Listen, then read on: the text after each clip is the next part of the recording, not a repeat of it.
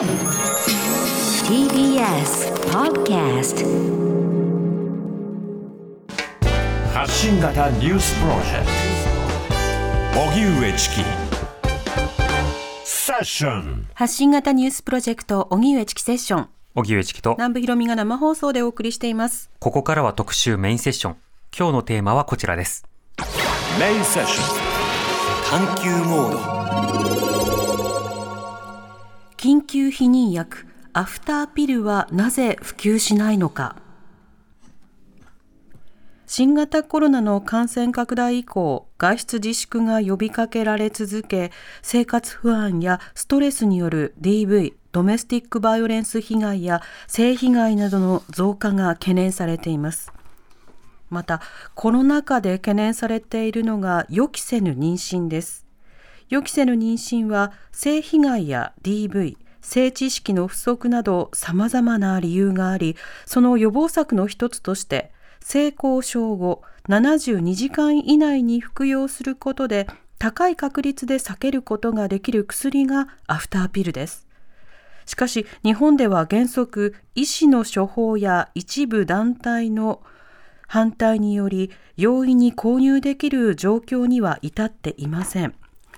なぜ日本でアフターピルは普及しないのか。今日はその現状と課題について医師、そして エヌピーオー の代表と考えます、はい。原則医師の処方が今必要な状況でアフターピル、はいはい、そうした中でしかしながら容易に購入できるようになった方が、うん、いろんなその当事者にとっていいのではないかという指摘があるにもかかわらず、はい、なかなか進まないわけですよね、うん、でこのコロナ禍で例えばリモート診察とか、まあ、その他にもいろんな制度改革しましょう、あるいはいろんなところにお金を使いましょうって要求ありましたよね、はいはい、でコロナ初期の段階だとなんかある種その政府もボーナス的な雰囲気で、うんうん、まあ、それやります、ああれやりますみたいな、あ、まあ、何でもやりますみたいな空気を出しているところもあったんだけど、部分的に絶対やらんっていうような感じでこう壁にぶつかるところがあるんだよね、うん、例えば性風俗関係者に対する給付金の支給とか、はい、あるいはそのアフターピルの問題とかも、うん、やっぱ予期せぬ妊娠が増加するリスクがあるからそこを考えましょうよってずっと言われてるんだけど、うん、なかなか進まない。そうそれなぜなのかということと、それからまあ課題などについて一から伺いたいと思います、うん、はい。では本日のゲストをご紹介してまいります。産婦人科医の遠見咲子さん、リモートでご出演いただきます。遠見さん、よろしくお願いいたします。よろしくお願いします、はい、お願いします。遠見咲子さんは遠見ちゃんのニックネームで全国ななひゃっかしょ以上を巡り性教育の講演をしていらっしゃいます。そして先日先月体と性の絵本大事大事どうこだを出版されました。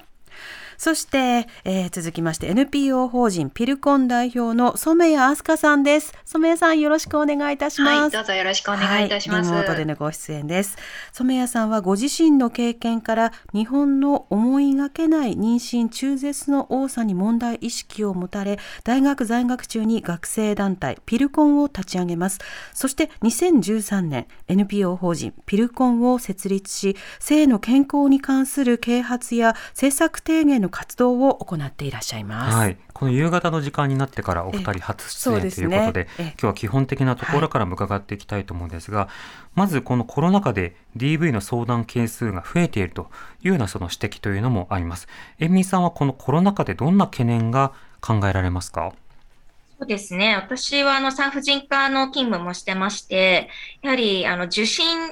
控えというんですかね、その受診しようと思ったけどコロナだからちょっとやめておくみたいなところもえ気になってまして、うん、実際あのコロナ禍であの日頃ピルを使っていたけれども、まあ、避妊とか月経コントロールのために使ってたんだけど、こんなことで受診していいのかわからなくてやめちゃいましたっていう方もあの何人かいらっしゃったんですね、はい、なのでやっぱりあの本来この避妊とか家族計画っていうあのヘルスケアっていうのはすごく命に関わるもので常に重要なものなので、あのコロナ禍だからといってそのセックスがなくなるわけじゃないし、うん、やっぱり避妊へのアクセスっていうところはコロナ禍だからこそあのやっぱりアクセスしやすいものにしなきゃいけないなっていうのは現場でも感じていますし、やはりあの子どもたちの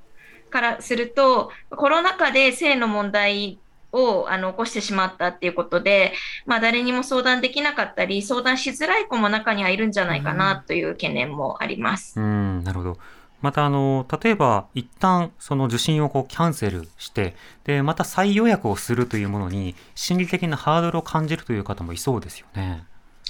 そうですね。本当に、あの、そもそも、そのピルがもっと手に入りやすい、あの、システムとかが、うん、あの、以前から、あの、確立してればよかったとは思うんですけど、まあ、オンライン診療でもでき、できることはできるんですけれども、やはり、あの、この性に関する健康を守るっていうのも、コロナ禍にとってすごく大事なんだっていうことを改めて、あの、認識してもらえたらと思います。うん、なるほど。住谷さんはこのコロナ禍での課題、どういうふうにお感じになってますか？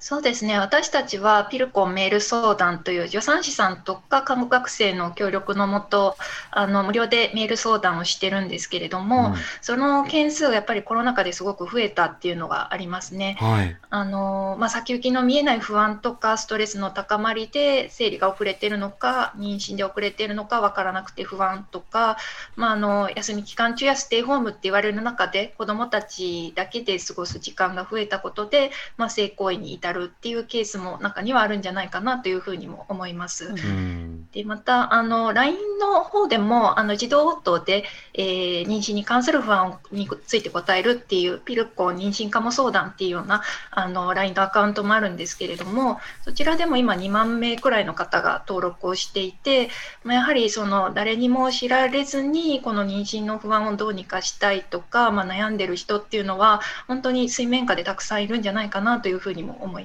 うん、なるほど。特にそのこのコロナ禍で改めてピルの問題などを話し合わなくてはいけない理由というのについては染谷さんどうお感じになってますか？そうですね、やっぱりその入手についてのハードルがあるというか、まあ、コロナになって、まあ、先ほども恵美さんがおっしゃっていただいたようにその医療機関に受診しづらいとか相談しづらいっていうところがあると思うんですよね、うん、でまた学校に行く機会っていうのもまあちょっと減ったりとかあとはまあ先生と話す機会っていうのも減っていく中で、うん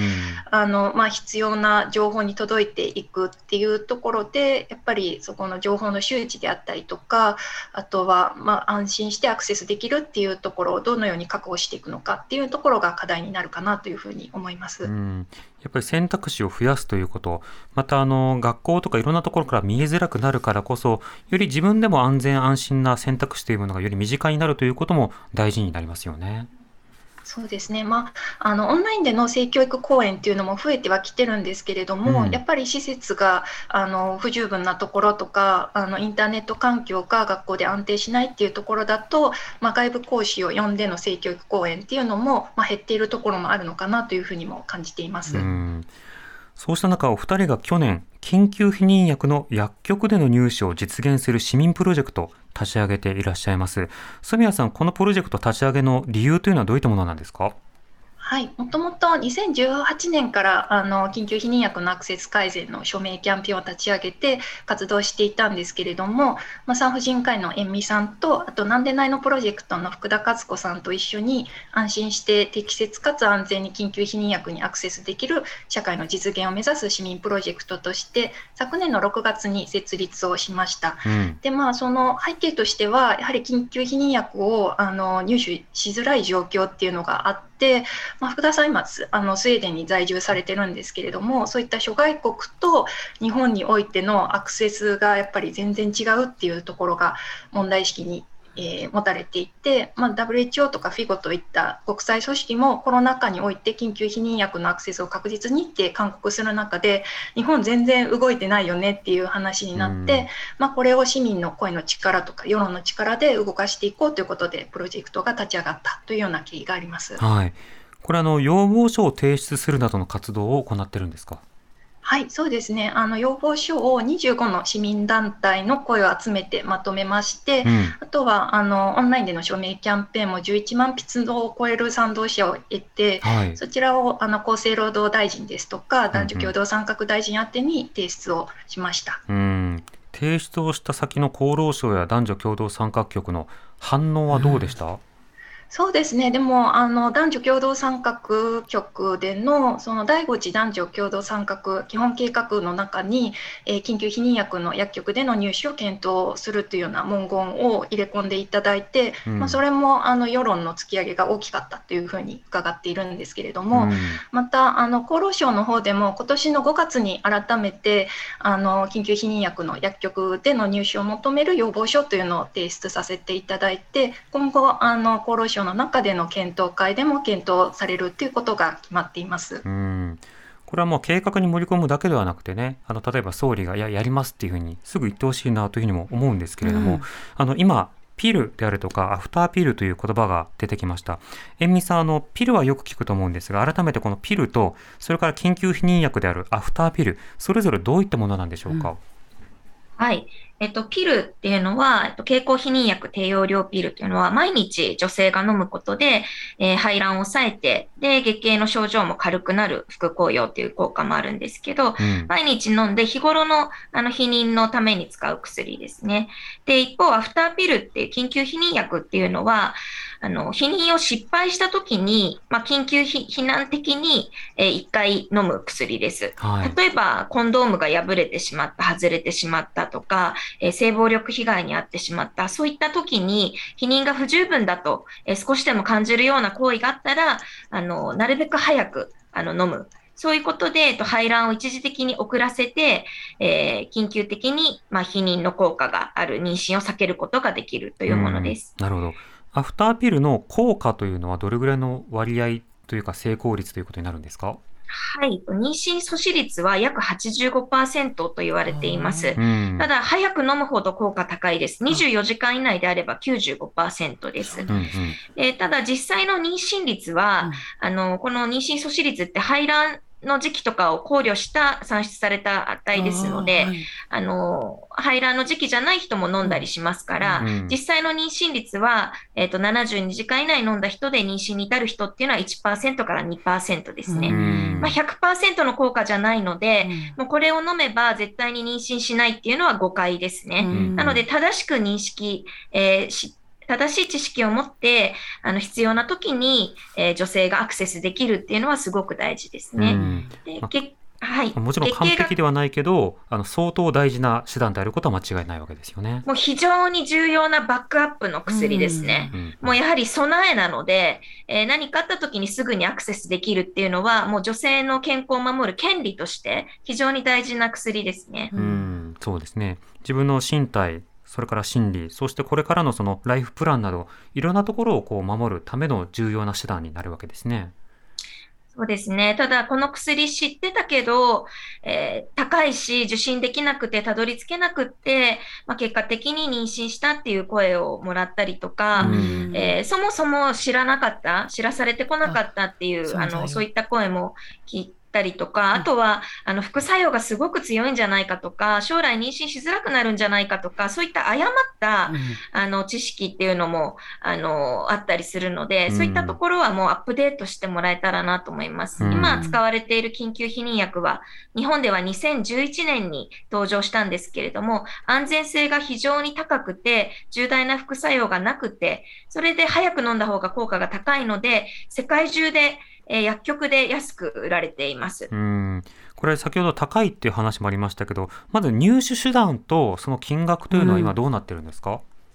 そうですね、あの保険適用がなくって、うん、自由診療でだいたいろくせんえんからにまんえんぐらいかなと思います。はい、自由診療なんですね。主に産婦人科などを受診して、はい、えーまあ、対面かオンラインで受診して、えー、処方箋が出て、それであの薬をもらって飲むというものになっています。うん、そうなると当然受診に行くまでの心理的な抵抗もあるし、その金銭的なハードルもあるし、そしてそこからま さ, さらにこう薬局に行ってという、その時間がちょっとロスするような感覚というのも感じてしまうところもありますが、あのえみさん、先ほどですと海外だと薬局で手に入るという話もありましたけど、海外だと大体どれぐらいの金額で手に入るんですか？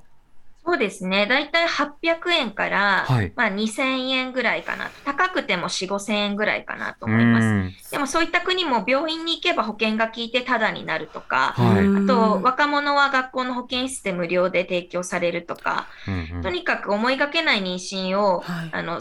避ける手段っていうのはすごく大切なので、うんえー、やはりあの思いがけない妊娠っていろいろな問題につながってあの児童虐待死の問題につながっているとも言われていますし、うん、とにかくあの女性が産む産まないの選択をきちんとあの選べるようなあのそういう手段の一つの薬ですので、本当に重要な位置づけにあると思います。なるほど。これ素朴にやっぱ気になるのが、なぜ日本だと保険適用にならないんですか？そうですね、やはり日本の医療制度はあの病気じゃないものはあの自由診療ですので、はい、あの出産に関しても保険は効かないですよね、うん、ただその代わりあの一時金が国から出たりとか、そういったあの対応がされているんですけれども、はい、やはり避妊には保険が効かない、緊急避妊も保険が効かないっていう現状はありますし、うんまあ、ただ薬自体がちょっと高いんですよね、はい、あのやっぱりいち錠海外だと本当数十円だったりする薬がもともといちまんえんぐらいだったりとか、うん、でそこに診察料も加わってきたりで、今はジェネリックも出てるので少しは安くなってる医療機関もあるんですけど、それでも本当にばらつきがあって、あの高いところは高いですね。これあのオンライン診療が解禁になりましたけれども、でオンライン診療を使えばこれアフターピルというのは入手可能なんですか今は？そうですね、ただオンライン診療を行っている医療機関って全体の約 ろくパーセント って言われていて、 ろくパーセント、はい、でさらにその中であの緊急避妊薬を扱っているところは本当に限られているんですね。で一部のところではあの宅配であのやりますってオンライン診療もあるんですけど、どうしても、はい、あの宅配ですと時間がかかってしまうので、やはりオンライン診療してもうその日に薬局であの受け取れるっていう、そういうシステムを作ることをすごく大事だと思ってて、私もそういった形であの期間限定ですけどオンライン診療したりしてるんですけど、ただそれでもすごくあのハードルありますね。今薬剤師さんがきゅうせんにんぐらいも研修を受けて、えっと、薬局に在庫している薬局も増えてきてるんですけど、はい、実際にオンライン診療する医者が少なくって、うん、薬局に行ってほしいですって言った女性がやっぱりその診療する医者が見つからなくってもらえなかったケースとかもあったりするので、えー、本当にあの選択肢を増やすっていう視点はすごく大事だと思います、うん、受診を選べたりオンラインが選べたり、そして薬局で、えー、買えるっていう、そういう選択肢、うん、市販薬化されるっていう選択肢も必要だと思いますね。なるほど。海外だとその市販薬化、つまりあの診察なしでも買えるというような選択肢があるわけですか？そうですね、もうきゅうじゅっかこくぐらいで、えー、そのシステムになってますし、うん、あのむしろもうあらかじめ持っておいた方が早く飲めるので、うん、あの事前供給っていうのもあのしている国も、うんうん、あのありますね、うん、もしもの時に持っときなっていうことですよね、うん、そうですね、もう備えとしてっていう形で、うん、ただ日本だとやっぱり一足飛びにそこ行くの難しいと思うんですね。もう本当に悪用とか乱用とかそういった視点が強すぎて、はい、あの健康とか権利っていう視点での議論がなかなかされてこなかったので、まあ、まずはあの条件付きにはなると思うんですけど、とにかく薬剤師の関与のもと、えー、緊急避妊薬が手に入るっていう、そういったあの変化がもうどうか今年度の議論ではあの進むといいなと思ってます。うん、ちなみにそのアフターピルに反対する人が言う悪用や乱用の危険性があるといった時の悪用や乱用ってどんなものを想定されてるんですか？そうですね、本当にいろいろなんですけど、あの女性があの転売して犯罪組織に転売しないように、まあ、目の前でゴクンと飲み込む面前内服をあのするようにというオンライン診療の研修もあったりするので、はい、本当にあの信用されてないこの信頼関係があの緊急避妊薬っていうだけでこの気づかれないというか、うん、そういった目であの見られてしまうというのはすごく当事者としては負担になるかなと思います。あとはあの男性に知識がなくて、はい、まあ、これを飲めば大丈夫だと、ね、緊急避妊薬を渡されてセックスをあのする男性がいるんじゃないかとか、まあ、そういった懸念はいろいろ挙げられますね。うん、ただ前半の転売リスクはまた別の議論ですし、他の薬でも言えること で, で後半の性知識がない人があの例えばあの避妊なしでのセックスを要求してくるとなった場合に、これはあの性教育の問題でもあるし、これピルだけじゃなくてコンドームとか他の避妊具の話でもやはり言えることなので、反対する理由にはならない気はするんですけど、そこはどうでしょうか？そうですね、やっぱりあのいろいろ問題はあるんですけれども、まずシンプルにあの思いかけない妊娠を避けたいそういった不安を抱えた女性がとにかくあの権利として、えー、なるべく早く飲めるそういった体制を作りつつ、もう両輪であの性教育の問題とかもどんどん推進していく。そして日頃の避妊のアクセスですね、うんえー、まだまだ日本ではピルとか子宮内避妊具っていうのはあのなかなかあの金額とかアクセスの問題があって普及してないですし、あの海外にあるような避妊インプラントとかパッチとかそういったあのいろんな避妊の選択肢っていうのがなかなかない状況なので、はいまあ、課題はたくさんあるんですけども、まあ、まずはこの安全性の高くて副作用の少ない緊急避妊薬をとにかくタイムリミットの間になるべく早く、そういうあの共通認識を持ってあの変えていけたらなとは思うんですけど。うん、なるほど。ではそうしたそのアフターピルについての議論、あの住谷さん、国の議論今どういうところでどんな議論がされてるんですか？はい、今厚労省の検討会で、まあ、今後議論をされていくっていうことなんですけれども、次回秋頃に開催予定で、まあ、ただその検討会の進め方自体を見直しがありまして、その可否を決める場ではなくって課題を整理する場ということで今後検討が進んでいく予定です、はい、でまたあの海外の調査であったりとかあの、まあ、そういったことも含めて検討されていくっていう予定なんですけれども、まあ、こちらとしても、まあ、要望を提出した立場として、まあ世論が求めていることやあの ダブリューエイチオー など世界標準 の, あの科学的根拠に基づく議論になるように求められたらと思っています。うん、これ検討会のメンバーなどというのはどういった人がいるんですか？そうですね、あの、まあ、医療従事者というか、まあ、医師や薬剤師が多いんですけれども、まあ、消費者団体の代表の方とかっていうところも、うん、あの増えて、まあ、男女のジェンダーバランスも、えー、今検討委員の中では増やされたっていうこともあります、うん、これ見通しとしては検討会は前向きに進むのか、そこはどうですか？そうですね、まだあのその議論がどうなるかっていうのはやってみないとわからないかなと思うんですけれども、うんまあ、おそらく参考人としてくる、えー、産科婦人科学会産婦人科医会の代表者としてはやはりあの慎重な姿勢っていうのをこれまでも取材でも示しているので、うんまあ、その適切な死をどう確保していくのかというところが議論の焦点になってくるかなというふうにも思います、うん、どうしてあの産科の、あの学会の人代表の方はそこで慎重という意見を強調するんですか？そうですね、その緊急避妊薬があの、まあ、ひゃくパーセント 避妊効果があるわけではないということで、まあ、むしろ健康被害につながるのではないかというようなあの主張をされているんですけれども、はいまあ、緊急避妊薬っていうのはあの権利の薬でもあって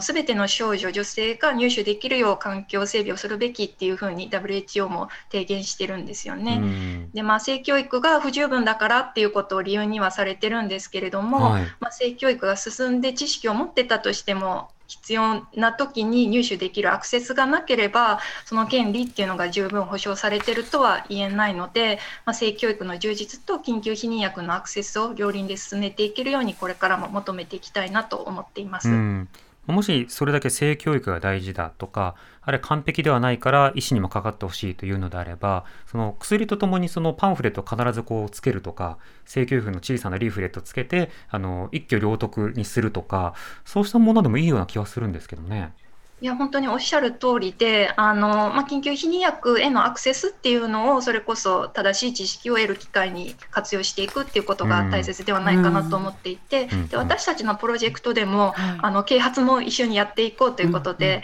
あの今年クラウドファンディングを実施してあのごひゃくまんえん以上の資金をあの集めることができたので、はい、その資金を元手に啓発とかパンフレットの提案っていうことも今後していけたらというふうに思っています、うんこの点、遠見さんいかがですか？やっぱりあの本来これ産婦人科の専門家団体が率先してこの女性の権利としてあのアクセスを改善すべき問題なはずなんですよね。で国際産婦人科連合はあの私たち産婦人科医の役割はこの性と生殖に関するあのヘルスケアのサービスは科学的根拠に基づいて権利の枠組みであの行われているかを確認することですよっていうそういったあの声明もこのコロナ禍で改めて出してるんですね。にもかかわらずその性教育が遅れているだとか悪用されるんじゃないかとかそういったあのもう理屈じゃないようなあの反対というか慎重なあの姿勢を崩さないというところは本当にあの一産婦人科医として本当絶望するなというところでもあるんですけども、今やっぱり一般の方もすごくあの情報を得たり発信したりできるようになってきて、時代はもう変わってきてるので、はい、やはりあのなかなかあの変わらなかったあの現問題ではあるんですけども、今これだけの声が高まって、まあ、検討会でもあの再議論をするっていう方針は固まって、私たちもあの要望をて提出したあのものとして検討会参加する予定かなとは思うんですけども、うん、あのまたパブリックコメントもありますし、どんどんあの世論を高めてあの皆さん一緒にあの変えていけたらなと思います、うんうん。これあのアフターピル、当然その、えー、供給しやすいような状況を作ると、でそれは入手しやすいために薬局でも買えるようにしたりする、市販薬化と、あと保険診療の対象にもするということも含めるんですか？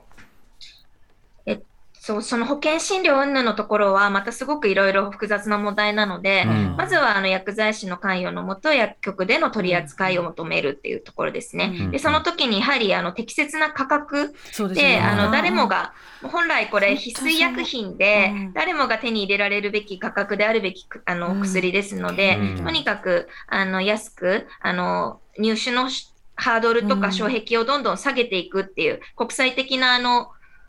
動きと同じ動きを日本もしてほしいなって思います、うん。でもちろんその ひゃくパーセント の効果じゃないから、あのちゃんと月経が来ること確認したりとか、うん、あの例えばセックスからさんしゅうかんごに妊娠検査薬をして陰性か陽性か確認して、もし陽性だったり不安なことがあったらいつでも産婦人科を受診する、そういったあのバックアップの体制もきちんとあの情報提供であの組んでいって、まあ、安心してあの必要な人がアクセスできるようにあの な, なるべきだと思います、うん。そうですね。えー、鴨犬厚生さんというツイッターの方、はい、アフターピルは女性が自分の体を守る権利だということを分かってほしい、うん、今の日本では避妊の選択肢が少なくて、自分の体であり自分の人生なのに他人に決定権を握られているようで悲しいというような書き込みもいただきました、うん。これあの適正価格で売るというのは当然だなと思う一方で、あの中にはあれなんですか、あの高い金額で売るべきだって人もいるってことですか、それは。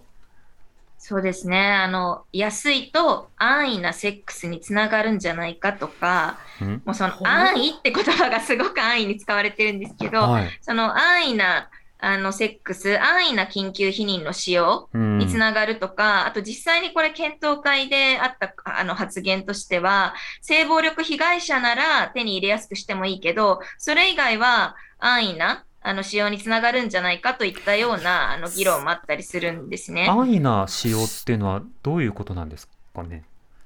やはりもうそれはもう本当に他人の勝手な決めつけ、ジャッジメントだと思います、うん。そういったあのジャッジって本当はできないはずなんですよね、はい。ただ私も本当にバタバタした医療現場にいるときに、すごく忙しい中、緊急避妊薬希望の方が来ても、うん、もう緊急避妊薬なら待っててもらってくださいって、もう何時間も待たせたりしてたんですね。うん、それは今振り返ると、まあ、もちろん医療体制の問題で、あの、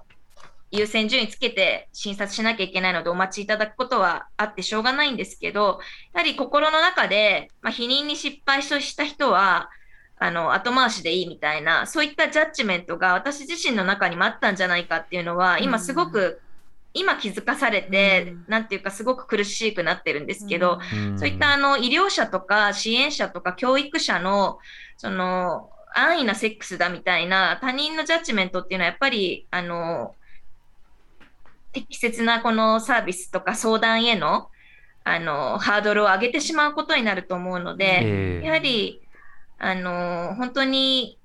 そういうジャッジではなくて、そのパターナリズムのような決めつけではなくて、その人自身の当事者目線を大切にする、あのそういったあのサービスの提供が大事だと思いますね。うん、当然、例えばコンドームがひとつひゃくえん程度で手に入ることが安易なセックスにつながるみたいな議論はなされていないと思うんですけれども、やはりそこには他の避妊方法などと比べてバイアス、つまりこれが特に女性の自己決定権に関わるところだからこそ、そこを認めてしまうと女性は間違えるんだみたいな偏見がありそうですね。そうですね、やはりこの女性を管理下において指導するといったあの視点はすごく強く感じるなと思います。特にこの避妊とかさらに中絶といった議論になってもそれはすごく感じますね、うん、はい。今日はこのアフターピルではどうすればいいのかという話と中絶の話も少し出てきましたので、はい、その話もあのご時代にお話伺いたいと思います。はい、リスナーの方からもですねご意見そして体験などもいくつかいただいているのでそちらの方も紹介していければと思います。はい、発信型ニュースプロジェクト ティービーエス ラディオ きゅうまるご きゅうごよん 荻上チキセッション。荻上チキセッション、今日の特集メインセッションは緊急避妊薬アフターピルはなぜ普及しないのかということで、ゲストは産婦人科医の遠見咲子さん、 エヌピーオー 法人ピルコン代表の染谷飛鳥さん、リモートでご出演いただいています。引き続きよろしくお願いいたします。よろしくお願いします。よろしくお願いします。さてツイッターでも多くの反応いただいております。はいはい、マリジさん、女性に対する嫌がらせとしか思えないという反応もいただいています。またえ猿屋敷さん、女性は罰せられてるとしか思えないというようなコメントもいただいてます。また、えー、犬の昼寝さんは低層観念を押し付けている、他者の尊厳なんて何にも考えていないのかというような書き込みもいただいています。さてそうした中で、えー、あとゆきおさん、なんと安易な反対なんだというような意見もいただいています。リスナーの方からメールもいただきました。はい、ラジオネームゆりさん、にじゅう代女性からです。ありがとうございます。 に,さん 年前に一度アフターピルを服用したことがあります。妊娠したかもしれないという不安な気持ちの中、一人でピルの種類や値段、近くの産婦人科を検索し受診してノルレボ錠を処方してもらいました。なるべく早く飲まなくてはならないという焦りや吐き気やめまいといった副作用はとても辛く、服用後も次の生理が来るまでは不安とともに過ごさなくてはなりませんでした。女性にとって緊急避妊はとても負担の重いことだと実感しました。少しでもその不安を軽くできるのであれば、緊急避妊薬の市販には賛成したいですといただきました。はい。それから匿名希望の方からメールいただいてます。はい、ありがとうございます。ありがとうございます。私はさんじゅうごさいではたちになった頃に初めて性交渉をしました。うん、親に内緒で夜のバイトをしていた後にたまたま出会った相手でした。うん、翌日の夜に同じバイトの友達に事の相談をし、アフターピルを使用した方がいいと強く勧められました。うん、そしてその時初めてアフターピルの存在を知りました。うん、結果的に地元から離れた婦人科に行き、アフターピルを飲みました。うん、時間的にはギリギリだったと思います。ただそこに行きつ、行き着くまでにかなり悩みました。親にバレるんじゃないか、病院から連絡が行くんじゃないか、うん、そしてアフターピルの知識や情報がなかなか取得できず、当時はガラケーで今のように エスエヌエス もそんなに普及していなかったので、とにかく不安と罪悪感でいっぱいだったと記憶していますというふうにいただきました。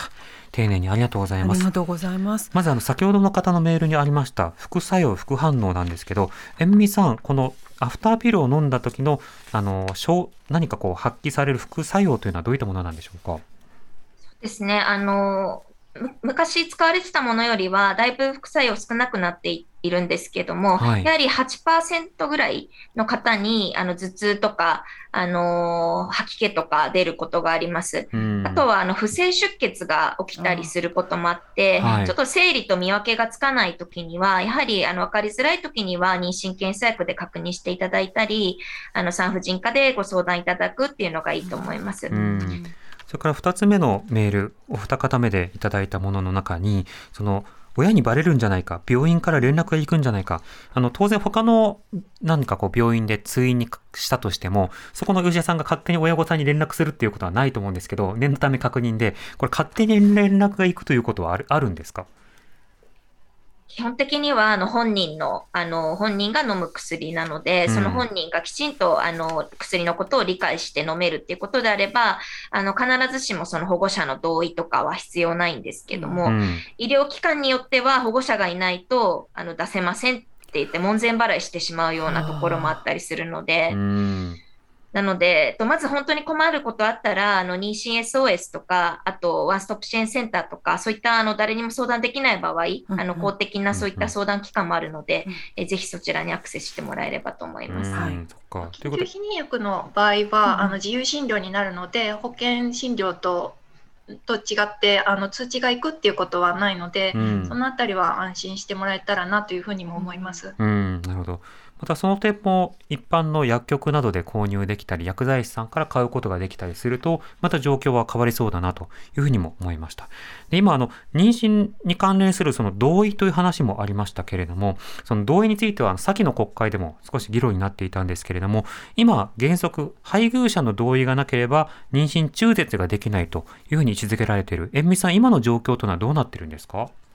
ですね、あの母体保護法というあの法律のもと、あの中絶はあの事実上合法化されているんですけども、あの配偶者の同意、夫の同意っていうのが必要なんですね。はい、でただそれが拡大解釈されて、まあ、医師の中にはあの事実婚でない既婚ではない未婚の女性に対してもその性的な相手のあの妊娠した相手の男性の同意がないと中絶できないって言ってる医療機関も中にはあります。ただそれは法律上は本来は不要なものです。うん、ただ配偶者の同意は必要なので、えー、じゃあ配偶者が ディーブイ の加害者だったらどうなんだとか、まあ、いろんなあの問題懸念点がありまして、最近国会でもすごくあの議員の方質問してくださって、うんうん、厚労省も通達をにじゅうよねんぶりに出したりとか、はい、中絶に関してもいろいろ動きがありまして、うん、あの今あの出た通達では加害者の同意は不要ですよっていうことと、あの配偶者であっても ディーブイ 被害の場合はあの同意は不要という方針を示、示されてますね。うん、それでもあの ディーブイ の被害でなければ自己決定はできないっていうままなんですか？うん、まあ、そこはもう本当に根深い問題があって、やはりこの、えーえー、体の自己決定権、その産む産まないを決めるその自由というか、うん、そういったところがやはりあの権利としてあの議論されてこなかったっていうところはあると思います。そもそも母体保護法っていうのは、うん、あの指定必携っていうマニュアルにはですね、女性の希望に沿って中絶するものではなくて、母体保護法指定医、医師が適用を判断するといった、そういったあの記載もあるぐらいなんですね。はい、なので、その体の自己決定の権利が女性自身に、まあ、ないかもしれない、そういう状況だっていうところはすごくあの問題だと思います。うん、国会でもね、あの福島みずほ議員が、ね、うん、要はその配偶者の同意が必要というのは、これはあの ひゃくパーセント 男性の方に、うん、あの産む産まないを決めるという、うん、まあ、決定権があるような状況だから、うん、女性は許諾を受けなければ中絶できないという状況になってしまってるんだというふうに指摘をしていたわけですけれども、それが随分と認識が、えみさん、これ反対されている方と違ってるんですね。うん、そうですね、やはりあの性と生殖に関する健康と権利、自分の体を決めるのは自分自身だよっていう、もう本当に何十年も前に国際会議で宣言されたこの権利を今一度日本でもあの共通認識で持つことは大事ですし、あの男女のセックスの結果妊娠するんですけど、もちろん男性も関わっている問題なんですけど、妊娠が体に起こるのはやっぱり女性自身なので、うん、やはり女性の自己決定権があの最も重要えー、だと思います。で、またそこに胎児の権利はどうなんだとか、そういったあの本当に宗教観とか個人の価値観とは本当様々な問題もあの本当に複雑に絡み合う問題だとは思うんですけども、うん、中絶に関しては、えー、ただやはり揺るぎないものとしてこの性と生殖に関する健康と権利、体の自己決定権が、えー、その女性自身にあるんだっていうところはあの大切にされる必要があると思います。うん、住谷さん、この女性の自己決定権についてはどうお感じになりますか？はい、私自身もはたちの時に、えー、思いがけない妊娠と中絶の経験があるんですけれども、その時もパートナーの同意、まあ、結婚しなかったんですけど求められたかなと思います。うん、で、まあ、私自身はそのスムーズに、まあ、同意を得ることができて中絶手術を受けられたんですけれども、中絶も受けるにはリミットがあって妊娠にじゅうに妊娠にじゅうにしゅう未満ってなっているので、その同意が得られないことでやはりリスクが高まってしまうとか、あの乳児遺棄の事件につながってしまうっていうことも実際に起こっているんですよね。はい、でもしパートナーの同意がなかったら自分ももしかしたらそういう事件をに巻き込まれていたり、まあ、そうなっていたかもしれないって思うと、うん、やっぱりそうしたあのリスクを大きくしないためにも女性の自己決定っていうことを尊重することが必要だなというふうにも思います。うん、まあ、最近では例えばその妊娠をして、でもそのことで医師にかかれなくて、で、例えば、あの、公衆トイレとかいろんなところでこう出産をせざるを得なくなって、で、例えばその、あの、赤子を放置したとか、あれ、それからようやく病院にかかったり、警察に捕まったとかっていう話があったときに、この母親は一体何を考えてるんだみたいな、そのバッシングだけではなくて、でもやっぱこれ制度の問題があるよとか、あの、男性側がこう言ったときって見えないような、叩かれないような、存在しないかのように語られるよねみたいな語り方も徐々にではあるけれども変わってるようには思うんですよね、うん、なのでこういったようなニュースを聞いたときにパッとそういったような制度の話とか、あの今の限界の話とか、はい、アフターピルが普及していない話とかっていうものが連想されるかしないかでもだいぶ変わるところあると思います。そういった中、あの今夏休み中ということで添宮さん、懸念点やあるいは知ってほしいことというのはいかがですか？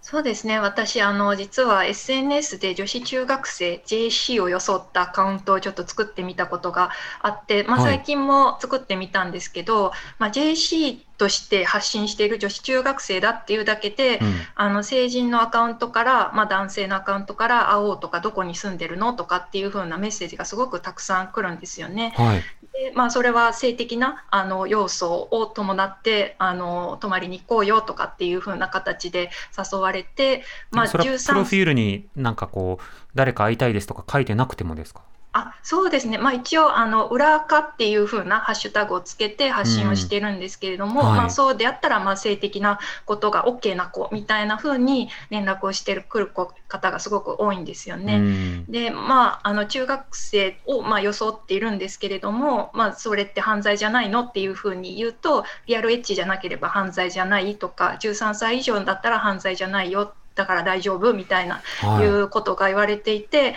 そのいわゆる刑法上の性的同意年齢がじゅうさんさいっていうことがなんか悪用されているというか、子どもが全然守られずに性的に搾取されやすいツールとして エスエヌエス が使われているっていうところになんか危機意識というか問題があるなというふうにも思っています。うん、となると、例えばその居場所がないとかさまざまな理由などによってそうしたアカウントを作っている人であったとしても、まあ、と当然他の居場所があるよっていうことを案内することも必要だし、あるいはただ中学生や高校生だというアカウントとして運営していたとしても、いろんなところでこうリスクのあるアプローチがやってくるわけだから、そうした人たちに対してはやっぱりその啓発などによって注意を促すということに加えて、より良い居場所とかより良いつながりというのも必要になりそうですね。そうですね、やっぱり背景には寂しさであったりとか、その自分が自分らしくいれないっていうところがあったりするので、そういう居場所であったりとか、まあ、その搾取しない大人とつながれるような環境を作るっていうのが、うん、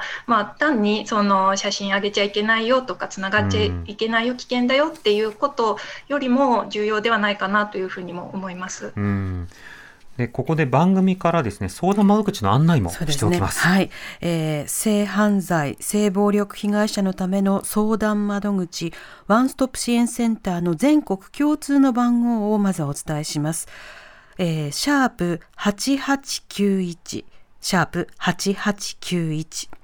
シャープ早くワンストップとなります。えー、電話をしますと最寄りの支援センターにつながります。にじゅうよじかんさんびゃくろくじゅうごにち受付可能な地域も多いんですが、一部地域によってはにじゅうよじかん対応、えー、できていない場合もあるということです。えー、また性犯罪の被害に遭われた方は各都道府県警察の相談窓口につながる全国共通の番号、